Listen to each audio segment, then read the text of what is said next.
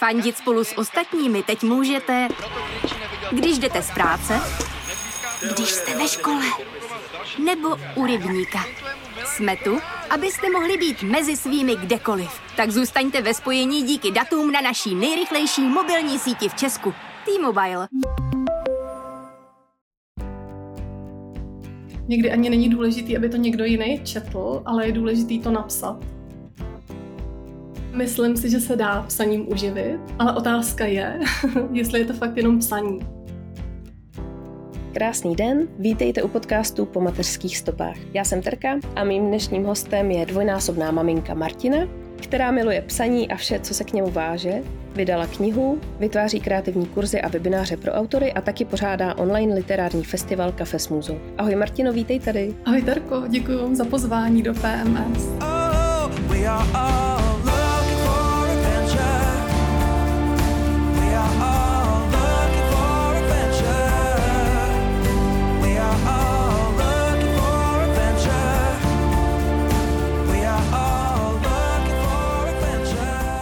ty máš doma dvě děti, Viléma a Ninu, tak se tě musím zeptat úplně stejně jako všech hostů, co si sem zvu a kterých se na začátku ptám, jak dlouho si mámou a jak si užíváš mateřskou roli.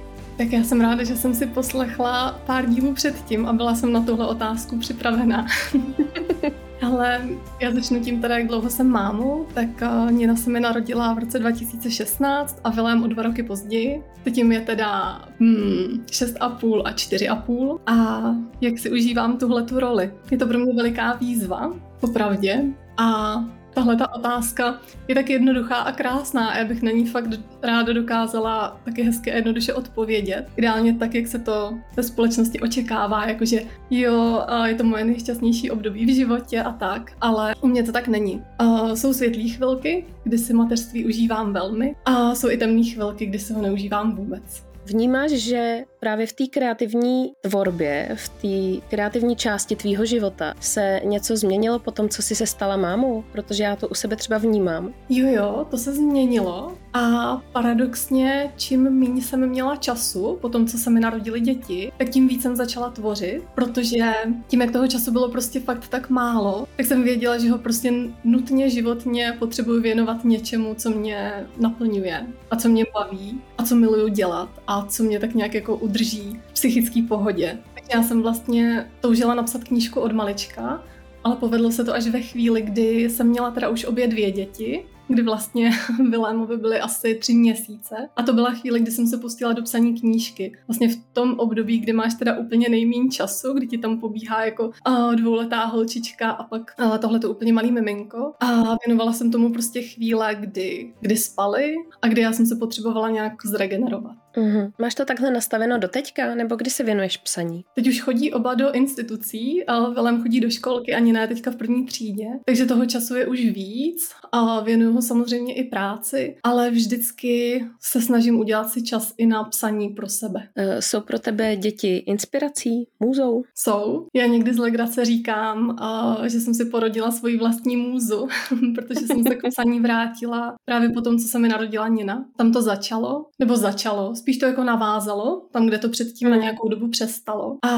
já jsem začala vydávat takový elektronický sborníčky povídek po tom, co se mi narodila. A jedna z nich byla právě na téma mateřství. Ten sborníček se jmenoval Být či nebýt mámou. A tam jsem se právě taky vypisovala jako z věcí, které uh, se v mém životě změnily právě po narození dítěte a nějak mi to tak pomohlo se s tím všem vypořádat. Mě zajímá, co jsi vlastně teda dělala předtím. Jestli jsi vždycky dělala něco uměleckého, kreativního, nebo jestli jsi dělala úplně jinou práci. Já jsem dělala pořád něco kreativního, ale ne jako svoji práci. Já jsem vlastně psala od malička, ale vždy, nebo s nějakýma přestávkama, ale vždycky to byl jenom koníček, vždycky to bylo jenom něco, co můžu dělat ve volném čase, takový to, jak se říká, že nejdřív práce a potom zábava, tak to jsem měla v sobě velmi silně zakořeněný a myslela jsem si, že psaní je jenom koníček, že to není něco, co mě může třeba uživit nebo tak, což si do dneška asi hodně lidí myslí. Ale je to jako se vším, záleží prostě, jak si to nastavíš a čemu věříš a čemu dáš prioritu. Ty se na svých stránkách nazýváš šperkařskou a já to neřeknu, šperkařkou textů eh, je právě tohle to uhlazování, to šperkaření, to mazlení se s textem to, co tě na psaní nejvíc baví? Ty jo, já nevím, jestli mě to baví úplně nejvíc, protože mě na psaní baví spousta věcí, nejenom tohleto uhlazování, ale baví mě Baví mě většina částí toho tvůrčího procesu, baví mě i to, to, když přijde nápad, a když je to fakt velký nápad a ty jsi z toho úplně celá taková jako hezky rozechvělá a víš, že, víš, že, hmm, že to potřebuješ dát ven, že to potřebuješ hodit na papír, že prostě kdyby ti to zůstalo v hlavě, tak, uh, tak se z toho za chvilku zblázníš. Tak tohle mám ráda. Pak mám ráda i takový to neučesaný házení na papír, takových těch prvních myšlenek, co prostě nechceš zapomenout a co víš, že v tom příběhu jako musí zaznít. I když to se mi třeba nedělo u první knížky, protože tam jsem nevěděla úplně, co se stane. Tu jsem psala, řekněme, intuitivně a prostě jsem začala psát a sama jsem se nechala překvapovat, co se bude dít. Ale i, i tohle, i tohle bylo super si zažít. Teď už to mám trošku jinak. Teď o, s dalšíma knížkama už mi chodí víc informací, než jenom úplný začátek nebo název. A baví mě pak i právě ten finální text šperkovat, uhlazovat, mazlit se s ním, tak jak si řekla hezky. A baví mě to i s textama ostatních, proto i ráda doporučuju lidem, ať, ať moc jako nad tím textem nepřemýšlí. Ať prostě napíšou to, co fakt cítí, že potřebují napsat. A přesně potom jsou lidi jako já, je nás hodně, který to prostě pomůžeme uhladit a dát do nějaký um, třeba čit, čitelnější podoby nebo udělat prostě z nějakého průměrného nebo dobrýho textu fakt jako skvělý text, který se bude perfektně číst. Na tohle ale potřebuješ uh, mít vyloženě talent. To je podle mě taková věc, co se nedá zas tak moc naučit, ne? Jak jsi jako v sobě tohle našla a řekla si, jo, tohle já budu dělat, nebo to je to, čím bych mohla ostatním pomáhat v psaní? Myslím, že jsem to zjistila tak, že to byla věc, kterou jsem prostě dělala právě jako svůj koníček ve svém volném čase. A myslím, že to, že je zažitý, že se jako nemůžeš živit tím, co tě baví a máš si to teda dělat jako mimo tu svoji práci, že už naštěstí se to docela rozvíjí, čím dál víc, nebo aspoň v mojí sociální bublině se to teda hodně rozvíjí a jsem za to fakt šťastná. Nejenom u sebe, ale právě i u ostatních, no, že, že fakt můžeme dělat, co nás baví a jako můžeme si za to nechat zaplatit. Je to úplně v pohodě, že máme na něco talent a můžeme ho využít ve své práci a nejenom někdy prostě po večerech a přesně když děti spí. To jsme vlastně odpověděla na moji další otázku, jestli si myslíš, že se psaním dá uživit. Eh, mě to zajímá ale třeba i právě v tom copywritingu, kterýmu si myslím, že se hodně lidí, co nějak píšou třeba i pro sebe do šuplíku, tak si řekli, jo, to by mohla být ta moje cesta, ale přijde mi, že se s tím fakt roztrh pytel a dělá to teď každý druhý. Jako lidi, co třeba proto na začátku nemají ten cit a pak si ho nějakým způsobem třeba osvojej. Přijde ti, že ten trh je plný těch copywriterů? Myslím, že trh ještě není úplně plný, že třeba během covidu tak hodně projektů, které byly vyloženě offline, tak přešlo do onlineu, takže si myslím, že pořád je jako spousta, spousta příležitostí a míst. A co se týče toho, jako jestli se třeba všichni copywriteri můžou uživit, tak já si myslím, že to záleží na každém. Já jako nerada ze vše obecňuju a navíc já sama třeba nedělám čistě jenom copywriting, takže nedokážu říct. Já v tomhle to mám takový pestrý, což mě na tom i baví, že dělám nejenom copy, ale že dělám právě jazykové korektury a že vlastně sama píšu, tvořím právě ty kreativní kurzy nebo festivaly, který jsi zmínila. Takže jestli se dá uživit čistě copywritingem, pravděpodobně jo, ale možná, že ne v začátcích a možná potom, když jsi zkušenější kopík, tak už můžeš své know-how předávat ostatním. A to už pak taky není, že jo, čistě jenom psaní na zakázku, to už je pak třeba i mentoring a s tím související věci takže nedokážu odpovědět úplně všeobecně, ale myslím si, že se dá psaním uživit. Ale otázka je, jestli je to fakt jenom psaní. Že je třeba spisovatel, který se ži, jako v uvozovkách živí psaním, tak znamená to fakt jenom, že sedí a píše, nebo třeba jezdí na besedy se čtenářema, jezdí na autogramiády a tak. Je pozvaný třeba do nějakých pořadů a tak různě. Prostě myslím si, že to není nebo nemusí být vždycky jenom čistě psaní, ale každopádně mám ve svém okolí jako příklady toho, že to jde, že se dá psaním uživit, ale není v tom, jak jsem říkala, vždycky jenom psaní jako takový. No já si myslím, že tohle je takový velký strašák pro začínající autory, že se opravdu tvrdí, že psaním se uživit nedá. Že k tomu člověk musí mít normální job a psaní mít opravdu jako ten koníček. Tak jsem ráda, že to tady trošku vyvracíme, že třeba to jde, jenom prostě je člo, potřeba tu cestu zvolit trošku kreativnějc a že ty sama seš toho teda důkazem. Řekni mi teďka o té tvý knížce, co jsi vydala. Tak moje první knížka, ta vyšla už před, tyjo, kolika lety? Třemi? Skoro, teda dvěma a půl asi. Se jmenuje Tvůrčí restart Lázně pro spisovatele v krizi. Psala jsem jí teda s maličkýma dětma za zády a um, psala jsem každý den. Každý den jsem se tehdy zařekla, že napíšu aspoň jednu větu. Někdy fakt zůstávalo jenom u jedné věty, někdy jsem se rozepsala víc, ale za půl roku bylo dokonáno a zdařilo se to. A je to knížka o Jakubovi, který je spisovatel v krizi který miluje psaní, ale má přísného vnitřního kritika a všechno, co napíše, tak po sobě zase nemilosrdně smaže. Do té doby, než jednoho dne objeví ve svý schránce poukaz do takových tajemných lázní, do lázní pro spisovatele v krizi, kam následně odjíždí a tam se právě potom odehrává celý ten příběh. Pamatuješ si třeba, kdy jsi dostala tu první myšlenku na tuhle tu knížku? První myšlenka přišla už dlouho předtím, než jsem to začala psát a teď si nejsem už jistá, jak dlouho, jestli třeba rok nebo dva, ale to bylo vyloženě ta myšlenka těch lázní pro spisovatele v krizi. Věděla jsem, že se budou jmenovat Tvůrčí restart, to je vlastně jméno těch lázní, ale nevěděla jsem přesně ještě, jak to pojmout a dokonce jsem zrovna nedávno, když jsem vyhazovala nějaký papíry, tak jsem našla pár vět z toho příběhu, kudy se to původně mělo, měl ten děj jako odehrávat, ale bylo to prostě úplně jiný, než tak, jak to nakonec vzniklo. Ale ta původní myšlenka byla taky hodně zajímavá, možná si s ní ještě někdy někde pohraju, uvidíme. Ale jinak jsem, jinak jsem nevěděla nic, o čem ten příběh bude a to se vlastně začalo rozvíjet až ve chvíli, kdy jsem fakt k tomu sedla, napsala jsem první větu, napsala jsem druhou větu a třetí a vlastně jsem nikdy neviděla úplně moc dopředu. Neviděla jsem třeba ani do další kapitoly, co se stane, na tož potom, jak to skončí. Což mi přijde třeba i fajn v tom, že jsem možná měla blíž tu chvíli i k budoucímu čtenáři, který vlastně taky neví, co se stane. A já jako autor jsem taky nevěděla, co se stane. Tak v tom to bylo fakt hodně zajímavý. A když jsem potom psala druhou knížku, když teda trošku odskočím teďka, tak tam jsem, když jsem ji začínala psát, tak už jsem znala konec a bylo to pro mě nový. Já jsem si totiž myslela, že když jsem tu první knížku napsala tímhle způsobem, takže to je prostě můj způsob psaní. Takže jsem byla dost překvapená, že se to u druhé knížky stalo jinak, že jsem znala konec. Věděla jsem, že s tím koncem určitě nemůžu nic dělat, protože ten prostě tak, jak se mi objevil v hlavě, tak byl prostě dokonalej. Snad to nezní moc arrogantně, ale tak nevymyslela jsem to já. Prostě se mi to jako fakt zjevilo. A věděla jsem, že ho nemůžu nějak měnit, takže teď jsem jenom potřebovala najít tu cestu, jak se k tomuhle konci vlastně dostat. Takže i, i to bylo dobrodružný, ale už ne možná tolik, jako u té první. Já jsem koukala, že máš taky blog, kde píšeš o různých tématech eh, se psaním spojenýma a eh, jak ho máš dlouho a kdy se mu věnuješ? Ten blog a teď asi projde takovou výraznou proměnou, protože já vlastně už delší dobu na něj úplně nedokážu psát. Něco mě tam brzdí a teď jsem už možná zjistila, co. Ty asi myslíš blog, který mám na svém webu, že jo, na šperkačka textu CZ. Mhm. Já totiž mám pořád u tohohle blogu pocit, že bych na něj jako měla v uvozovkách psát právě věci spojené se psaním, s kreativitou, ideálně tam dávat třeba nějaký rady začínajícím spisovatelům, což stejně nedělám.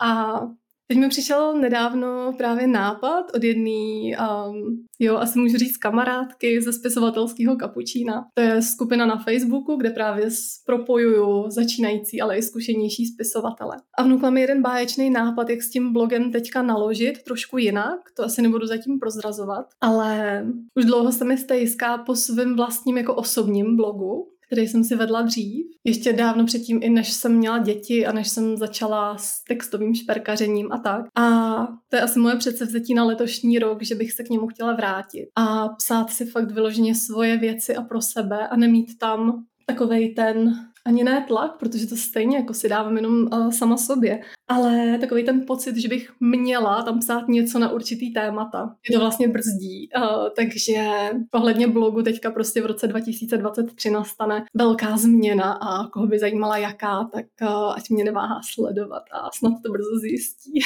no a když jsme teda u těchto těch tvých plánů, tak máš vyloženě něco, co by si chtěla splnit? Mám takový sen a plán na letošní rok, ale do budoucna zatím ještě úplně nevidím. Snažím se zaměřovat na to, co je teď a maximálně třeba v tom následujícím roce, ale dál už je to pro mě jako velká mlha. Ale letos bych chtěla vydat svoji druhou knížku, která je čerstvě dopsaná a chtěla bych dopsat třetí knížku, kterou jsem začala psát den předtím, než jsi mě pozvala sem do tvýho podcastu. jo a to si vlastně říkala, že si tam zrovna napsala scénu o tom, jak eh, točí podcast a já ti pak napsala. To je osud. Přesně, hele je. A stalo, stalo se ještě pár dalších takovýchhle synchronicitek, který mě jenom utvrdili v tom, že mám teď psát, no, že, že teď a tady je ten nejlepší možný čas to, to udělat. My jsme ještě moc teda nepředstavili ty tvoje další projekty, ale myslím si, že eh, je to potřeba zmínit, že vlastně díky tomu tady dneska jsme, že já jsem úplně náhodou narazila na tvůj festival, který mě natchnul, kde každý den jsem viděla tři rozhovory s nějakými autorama a všichni mi něco dali. Bylo to pro mě naprosto úžasný a byl to skvělý formát v tom, že jsem si to mohla dát do ucha a u toho mít nádobí, starat se o dítě a tak dál. Takže ještě jednou ti za to moc děkuju. Byl to super počin. Jaký jsi na to měla ohlasy od lidí, co tím prošli? V první řadě děkuji, že jsi koukala že jsi takhle pravidelně sledovala a poslouchala každý den a že tě to inspirovalo, jak jsme o tom i mluvili před natáčením. To je, to je úplně boží a to je přesně můj záměr, právě takhle probudit v lidech to, že taky můžou tvořit, že taky můžou psát, že to není jako jenom výsada někoho, komu je ve velkých uvozovkách jako souzeno být spisovatel. Ne, prostě každý, kdo chce psát a kdo, kdo cítí nějaký nutkání psát, tak tak může, protože proč ne?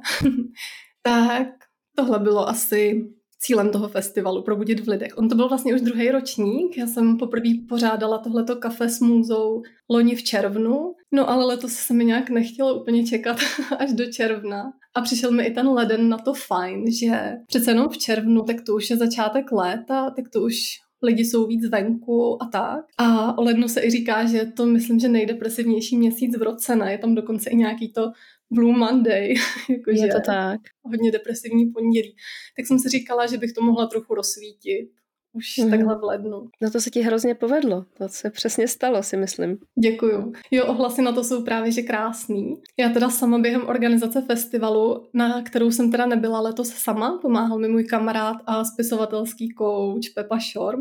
Um, tak během těch příprav jsem nicméně stejně procházela jako v loňském roce takovýma krizičkama, jako do čeho jsem se ta sakra zase pustila a tak. Ale potom přesně vidíš a slyšíš ty ohlasy a lidi ti píšou, že je to rozepsalo, že je to inspirovalo, že mají najednou nápad na knížku a tak a já úplně prostě u toho exploduju radostí, že se to fakt děje. Řekneš mi, jak jsi volila teda, jak, jak jsi se dostala k tomu formátu toho festivalu? Mě to hrozně zajímalo, celou dobu jsem nad tím přemýšlela, eh, jakým způsobem jakoby si to vymýšlela jak si pak vybírala ty autory, se kterými si dělala ty rozhovory a tak. Inspirovala jsem se uh, kongresama, kterých je docela hodně v mý sociální bublině, tyhle ty online kongresy na téma třeba sebelásky a, a tak. Akorát jsem si ten formát upravila trošku pro sebe. Věděla jsem od začátku, že tomu úplně nechci říkat kongres, ale že to chci pojmout spíš trošku víc jako uvolněně, možná i punkově.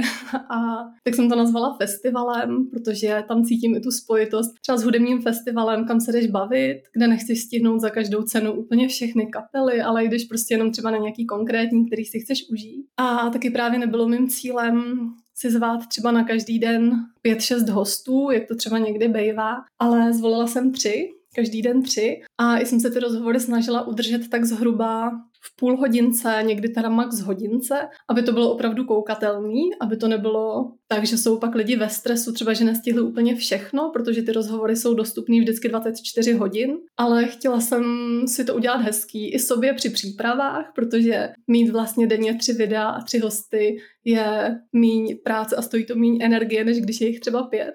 A stejně tak to vnímám i na té druhé straně u diváka, že je to pro ně jako zvládnutelnější a nemusí být ve stresu právě, že si nestihl pustit všech pět a že by mu něco uteklo. A zároveň si mohla zvolit jednoho denně. Víš, jakože tři jsou furt si myslím docela dost. Já jsem právě to první den otevřela a říkala jsem si, tyjo, tady není jeden rozhovor, tady jsou tři, to je skvělý. Co když, mi, víš, jakože často se stane, že ti třeba ten jeden autor nesedne, je to úplně jiný žánr, ale i v tom si samozřejmě člověk co snajde. Jo, ale jak jsem tam viděla ty tři, tak mě to nadchlo už, než jsem to vůbec rozklikla, právě tady tím množstvím. Mm-hmm, to je skvělý. Já jsem vlastně, kdybych dala jednoho, tak to možná moc direktivní, jako musíš si pustit prostě tohleto povídání, protože mně to přijde dobrý, ale když jsou tři, tak si můžeš vybrat, protože možná ti už třeba z popisu nebo medailonku nesednou úplně všichni, ale zároveň jich není tolik, aby tě to úplně zahltilo. Takže si zvládneš pustit tři, ale můžeš si i vybrat jednoho hosta, který si tě zrovna fakt přitáhne a víš, že si to povídání s ním užiješ. No a hosty si teda vybírala podle jakýho klíče?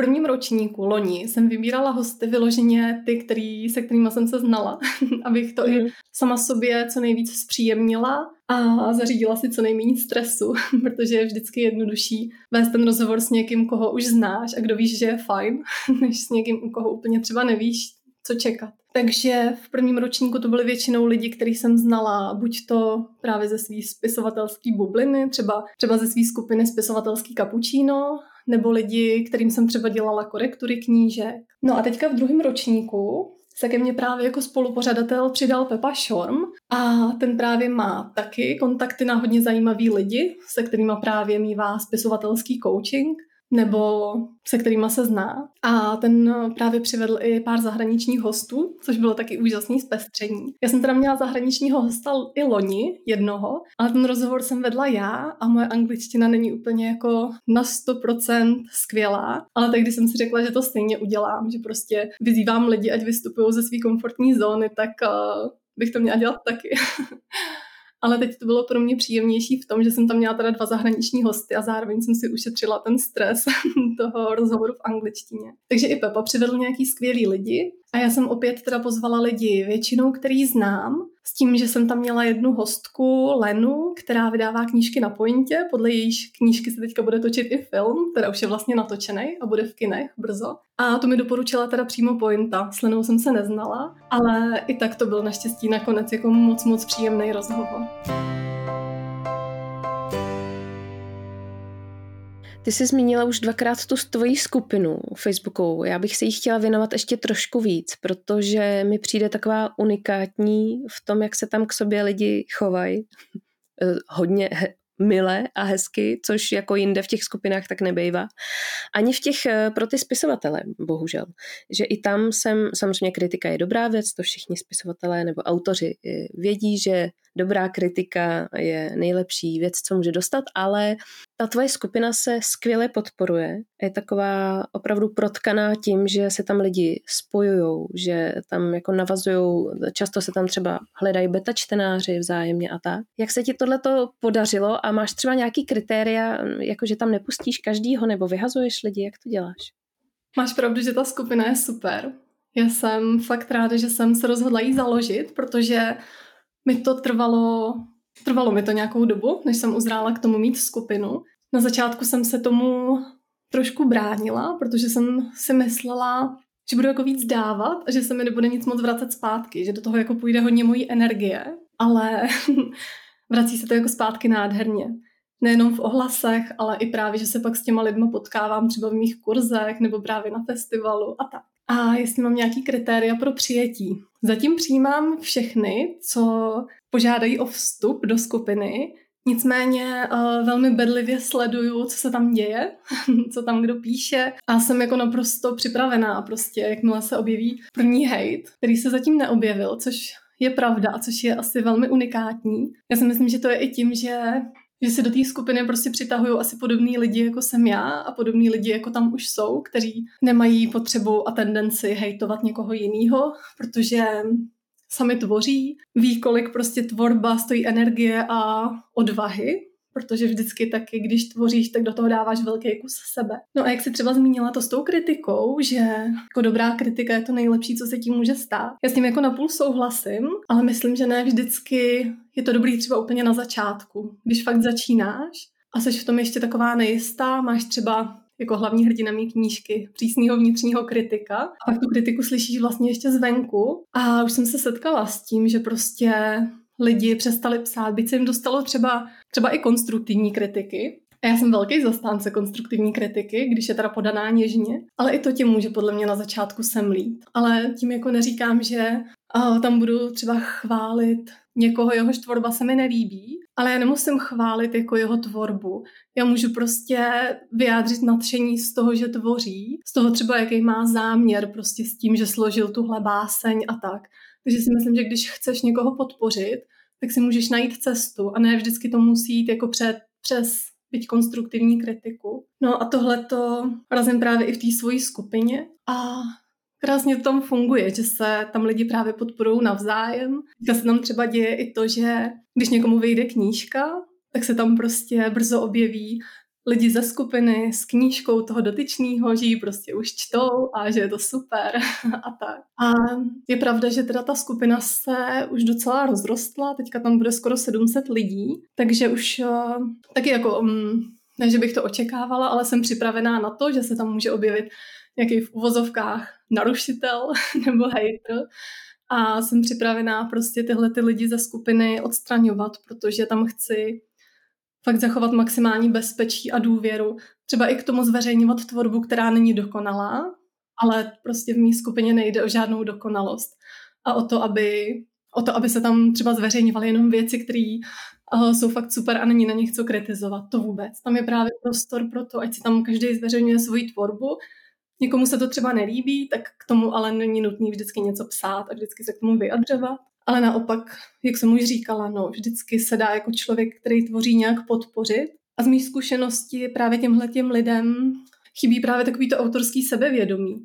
Tam jsou lidi, kteří třeba ze začátku se jako ostýchali něco zveřejnit, ale pak když viděli, že je tam to podpůrný prostředí, tak najednou vidíš, jak tam ty lidi fakt rozkvetly a jak prostě zveřejňují. My tam máme třeba básnický středy, takže středa patří ve spisovatelským kapučínu básním a lidi prostě začali zveřejňovat své básničky. Ten, komu se to líbí, tak to prostě lajkne, okomentuje a je tam je to prostě krásný, podpůrný a bezpečný a chtěla bych, aby aby to tak zůstalo. Máš pravdu, že zrovna ty básně mě úplně trkly do očí, že to jsem jinde neviděla, že zrovna ta poezie je tak strašně citlivá věc, že to málo kde člověk opravdu zveřejní, ještě pro takovou vlastně kupu lidí. Ale právě jsem tam viděla, že ty lidi eh, dostávají k tomu hrozně krásnou zpětnou vazbu a um, mnoha lidem to zrovna v tu chvíli zabrnká na tu notu, na kterou má a vlastně mi to přijde hrozně hezký. Tak co jsme ještě neprobrali? Marti, ty si říkala, že psát může v podstatě každý, kdo proto má to nutkání. Takže si myslíš, že se hodně z těch věcí toho řemesla dá naučit? Nebo že tam musí být nějaký základ toho talentu? Já dokonce myslím, že se nemusíš nic učit, což je trošku, já vím, kontroverzní. Ale já totiž mám teďka konkrétně na mysli i psaní třeba vyloženě pro sebe. Víš, psát si třeba deník, nebo brát psaní jako terapii, vypsat se prostě z toho, co se ti ten den stalo. Nebo nemusí to být každý den, co se ti prostě za týden stalo. A nemusíš se vypisovat jenom z toho, co se ti stalo, ale i co si přeješ, aby se ti ti stalo. Takže si můžeš psát nějaký svoje plány, svoje sny. A vždycky, když to hodíš na papír a tak vlastně tu myšlenku zhmotníš, tak mám podle mě větší šanci, aby se to potom fakt zrealizovalo. A samozřejmě, mm, když potom chceš psát knížky nebo články na blog, tak jako jo, určitě má nějaký pravidla, určitě je dobrý se v tom vzdělávat. Nicméně pořád věřím tomu, že když píšeš ve flow a seš fakt v takovém tom stavu, kdy to z tebe prostě priští, kdy neexistuje čas a kdy tam seš fakt jenom ty a ta tvorba, tak to prostě nemůže být špatně. Narazila si třeba ty někdy na nějaký blog, který ti přišel vyloženě, jakože to nemělo vzniknout? Nebo si myslíš, že teda všechno má svůj smysl podle toho, co si teď řekla? Asi se mi nestalo, že bych narazila na blog, který neměl vzniknout. Spíš možná jenom nebyl pro mě. Já možná nejsem ten pravý čtenář, ale nejsem někdo, kdo by jako mohl soudit, jestli to mělo nebo nemělo vzniknout. Protože spoustě lidí mohlo pomoct si to číst a to, že to zrovna v tu chvíli nebylo pro mě, tak uh, to je úplně bezpředmětný.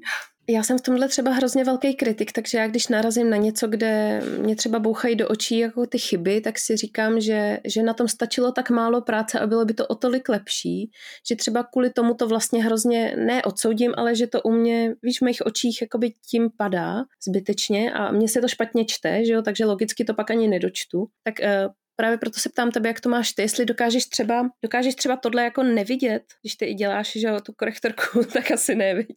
Já to vidím všechno, no. A to je samozřejmě druhá věc, to vnímám jako nějakou druhou vrstvu tohohle tématu. A že když už takhle někdo něco píše veřejně, tak je super, když si to přečte aspoň minimálně ten člověk znovu sám po sobě. to je úplně jako první krok. A úplně ideálně, když si to přečtou další oči a úplně nejideálně, když si to přečtou oči korektora. Protože když už píšeš s tím, že to má někdo číst, tak se to pojďme snažit těm čtenářům fakt jako maximálně zpříjemnit. Takže co se týká jako pravopisných a stylistických chyb, tak jsem určitě pro, aby to fakt četl někdo další a aby ty texty byly co nejvyšperkovanější. No, spíš jsem vlastně na tu otázku odpovídala, jako co se týče třeba tématu, tématu těch textů, ale uh, samozřejmě s chybama se mi taky špatně čtou texty a čím méně jich tam bude, tak tím líp pro nás všechny tomu jevu, když eh, člověk už pak nevidí ty svoje chyby, když ten text čte pořád dokola, se říká uh, autorská slepota, je to tak? Mm-hmm. Máš to taky se svýma textama? Jo, jo, to má každý. Jo, jo, ale jsou na to různý triky, no. Když si čteš text po sobě, tak můžeš aspoň uh, si třeba změnit formát. Víš, když si to třeba napíšeš ve Wordu, tak si to hodit do PDF nebo do nějakého uh, formátu třeba náhledu, jak to čtou lidi na mobilu a tak. A tím, že to najednou vidíš trochu jinak, tak to zmate tvůj mozek a vidíš v tom potom třeba víc věcí než předtím. Nebo hodně pomáhá si to po sobě číst nahlas, anebo si to třeba jenom vytisknout a přečíst si to v té vytištěné podobě a nejenom přes display a tam potom člověk taky po sobě vychytá spoustu much. Ale neříkám, že úplně všechny. A myslím, že i korektoři, kteří píšou, by měli mít svoje korektory. Já to tak taky mám.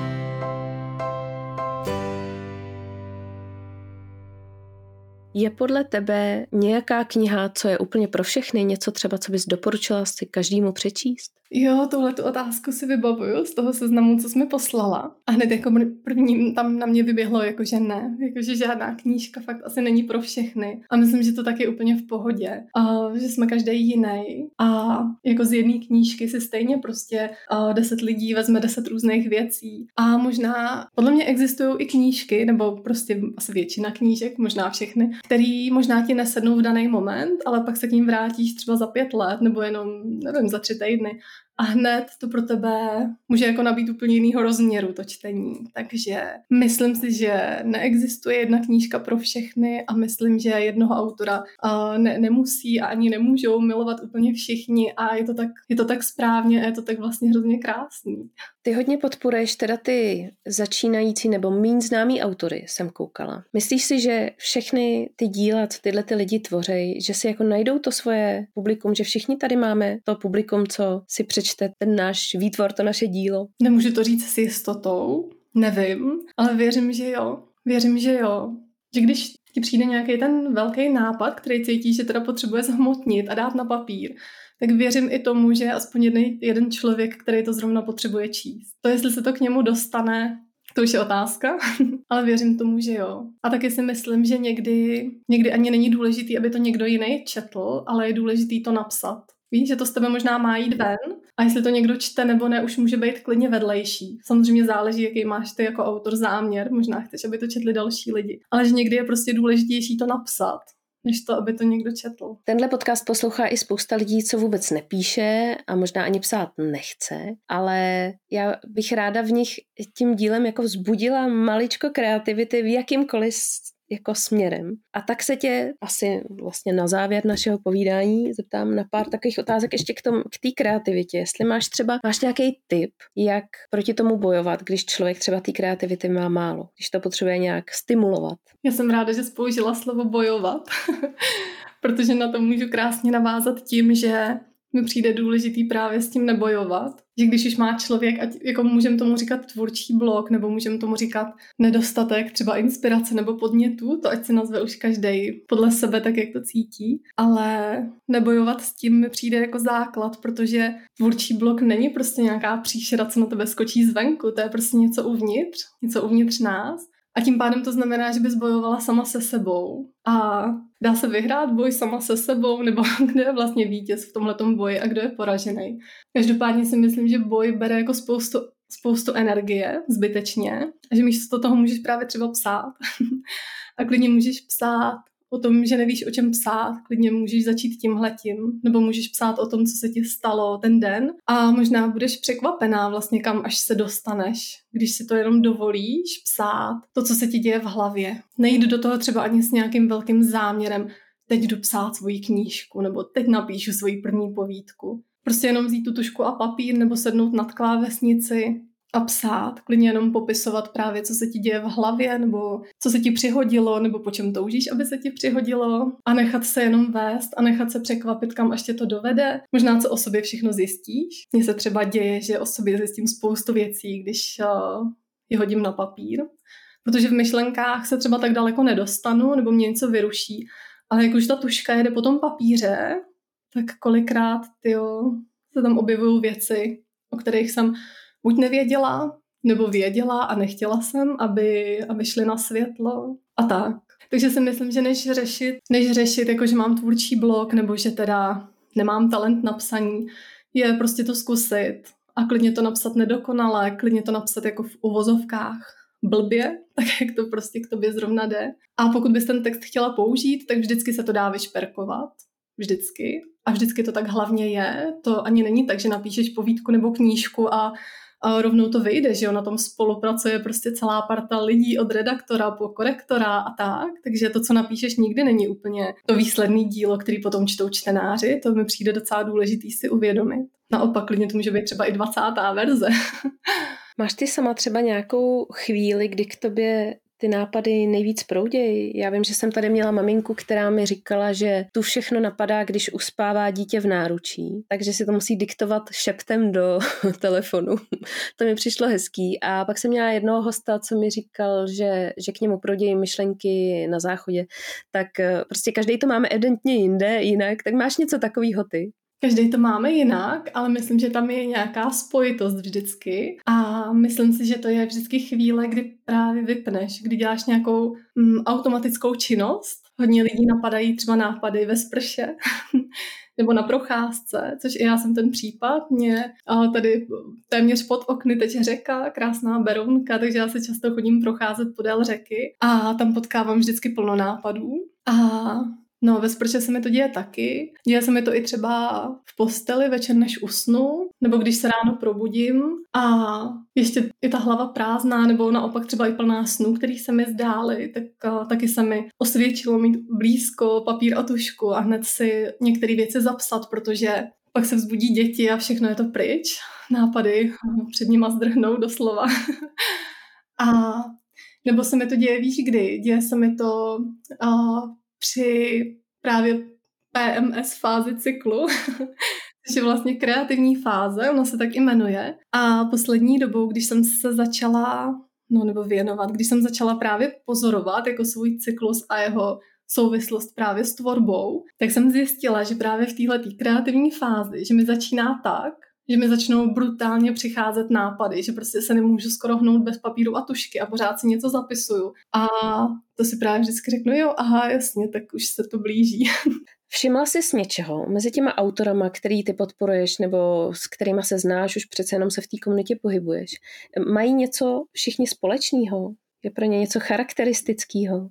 Je tam hodně společných znaků, aspoň teda právě v té skupince, kterou znám, takže asi bych si netroufla říct, že je to třeba něco, co spojuje jako úplně všechny začínající autory, ale minimálně ty, který znám a se kterými, který to se mnou třeba sdíleli, že to takhle mají, tak to je právě nějaký strach z toho, jestli to bude dobrý, jestli to bude vůbec někdo číst, jestli to bude dost originální, nebo se třeba setkávám i s tím, že nemají úplně podporu ve svém okolí.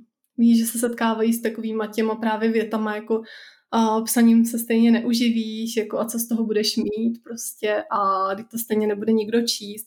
A přesně takový to, co ti říká i ten tvůj vnitřní kritik, ale když to pak slyšíš ještě zvenku, tak se ti to vlastně jakoby potvrdí a samo tomu možná začneš věřit, což mi přijde fakt jako veliká škoda.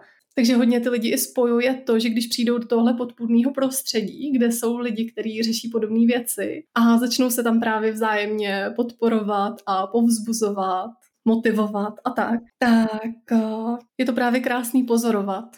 A je na nich vidět prostě, že je to pro ně překvapující, možná až šokující, že vlastně můžou mít tu podporu. Ne třeba ne třeba od svých blízkých, tak to se nedá nic dělat, ale tak okruh svých minimálně kamarádů a známých můžeš vždycky postupně proměnit tak, aby, aby ti v tom bylo dobře. Takže tohle, možná absence nějaký podpory zvenku. Máš teda nějaký ještě aspoň jeden tip pro tyhle ty autory, o kterých si vlastně mluvila, co se nechali tím svým vnitřním kritikem, nebo tím okolím, nebo tou kombinací toho dostat do fáze, že to pověsili na hřebík, to psaní? Mě jako první napadlo, stavte se na šálek spisovatelského kapučína. Abyste třeba jenom klidně zatím zpovzdálí na sály jenom tu podpůrnou atmosféru. Možná už jenom to samo o sobě vás jako inspiruje k tomu, že, že i vy to můžete napsat. A pak možná druhá věc je zkusit napsat aspoň něco. A možná i takový další level je potom vést dialog s tím vnitřním kritikem nebo s tím tvůrčím blokem, nebo jakkoliv to jako chce kdo nazývat. A já třeba ráda dávám takový takovou kreativní výzvu nebo cvičení, jako představit si, že na tebe teda tenhle ten kritik nebo tvůrčí blog jako zaťukal, že ti zaťukal na dveře a stavil se s tebou na kafe. A jste teďka spolu na tom kafi a povídáte si. A můžeš začít třeba otázkou, proč jsi tady, proč jsi přišel? A počkat, co ti odpoví. A můžeš si tohle všechno psát, protože ono, jakmile to začneš psát, tak aspoň mně se děje, že ti ty odpovědi jako začnou fakt přicházet, anebo se s ním jenom tak jako v duchu popovídat v rámci třeba nějaký meditace, ale to na mě osobně funguje to fakt začít rovnou psát. Takový příběh, prostě ty a tvůj tvůrčí blog, sedíte spolu na kafi a povídáte si, ty se zajímáš, proč přišel, nezaujmeš vůči němu nějaký právě bojovný postoj, jako hej, proč jsi zase tady, ale prostě jako fakt toho kamaráda, který za tebou přišel na to kafe, jako tak, tak co se děje. Řekni ještě mi na závěr, kde tě můžou teda lidi najít. Tak zmínili jsme určitě spisovatelský kapučíno, tak to najdete na Facebooku, je to uzavřená skupina. Najdete mě na Facebooku taky jako šperkařku textů, najdete mě na webu šperkařka textů.cz s pomočkou šperkařka pomočka textů.cz a najdete mě, teď zrovna chystáme právě se spolupořadatelem Kafe s můzou toho festivalu, tak chystáme a Writer Mind, což je takový dvouměsíční velmi podpůrný kurz právě pro začínající spisovatele nebo klidně i po, po, pro pokročilejší, kteří prostě uh, potřebují trošku nakopnout, potřebují se možná i trošku najít jako spisovatelé, potřebují najít svoji cestu, protože každému funguje něco jiného. A v klasických kurzech tvůrčího psaní vnímám, že se pořád jede jako jenom jedna cesta, ale těch cest je prostě velká spousta a v tomhle našem Brighter Mindu podpoříme každýho, aby si našel právě tu svoji. No, takže to momentálně, tím teďka momentálně žiju a tam mě taky můžete najít, možná se stihnete i přihlásit, případně začínáme 3. února. My jsme ještě vůbec jako nezmínili a myslím si, že by to mělo zaznít, že je to pro spisovatele jakýhokoliv žánru. Jo? Že vím, že často jsou ty, tyhle ty kurzy vyhraněný do nějakého konkrétního žánru, ale u vás to tak není s Pepou. Jo, to je pravda a dokonce ani nemusíte mít ambice napsat knížku, ale klidně třeba jenom napsat povídku nebo rozjet blog, anebo právě jenom začít psát klidně jen tak pro sebe. Třeba zatím do šuplíku a možná z toho nakonec bude něco většího, než, než si teď myslíte, nebo co, než co by vás vůbec napadlo, co byste si odvážili dovolit, aby vás napadlo. V tom kurzu dokonce se věnujete i věcem, který by s tím člověk třeba tolik nespojoval, jako je meditace, která ale k tomu může být strašně přínosná. E, jak vás jako napadlo to takhle propojit se spisovatelským kurzem? Mm, protože to k tomu si myslím patří. Zrovna ta meditace, kterou si zmínila, tak ta je na podporu kreativity a právě na na to, jak se, řekněme, tak jako něžně vypořádat právě s nějakým vnitřním kritikem.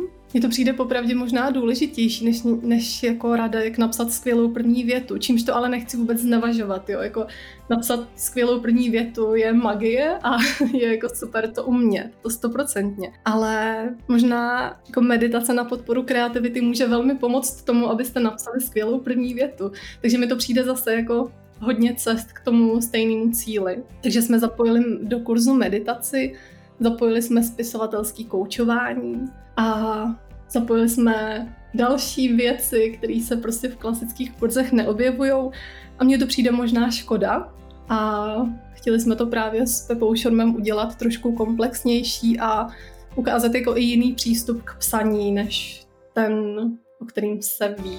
Marti, já ti moc děkuji za příjemný povídání. Já moc děkuji za pozvání, Terko. Bylo to moc příjemné i pro mě a ráda jsem si s tebou popovídala o psaní. Já doufám, že si určitě v budoucnu ještě popovídáme, eh, buď na nějakém z tvých kurzů, nebo, nebo třeba někde osobně. A moc ti děkuji za to, co děláš. Je to pro komunitu podle mě hrozně přínosný a důležitý a, a jsem strašně ráda, že jsem na tebe úplně náhodou a vlastně nevím, jak natrefila. Takže ti moc ještě jednou děkuju a s váma se posluchači uslyším zase příští týden, tak se do té doby mějte hezky a ahoj. Mějte se krásně.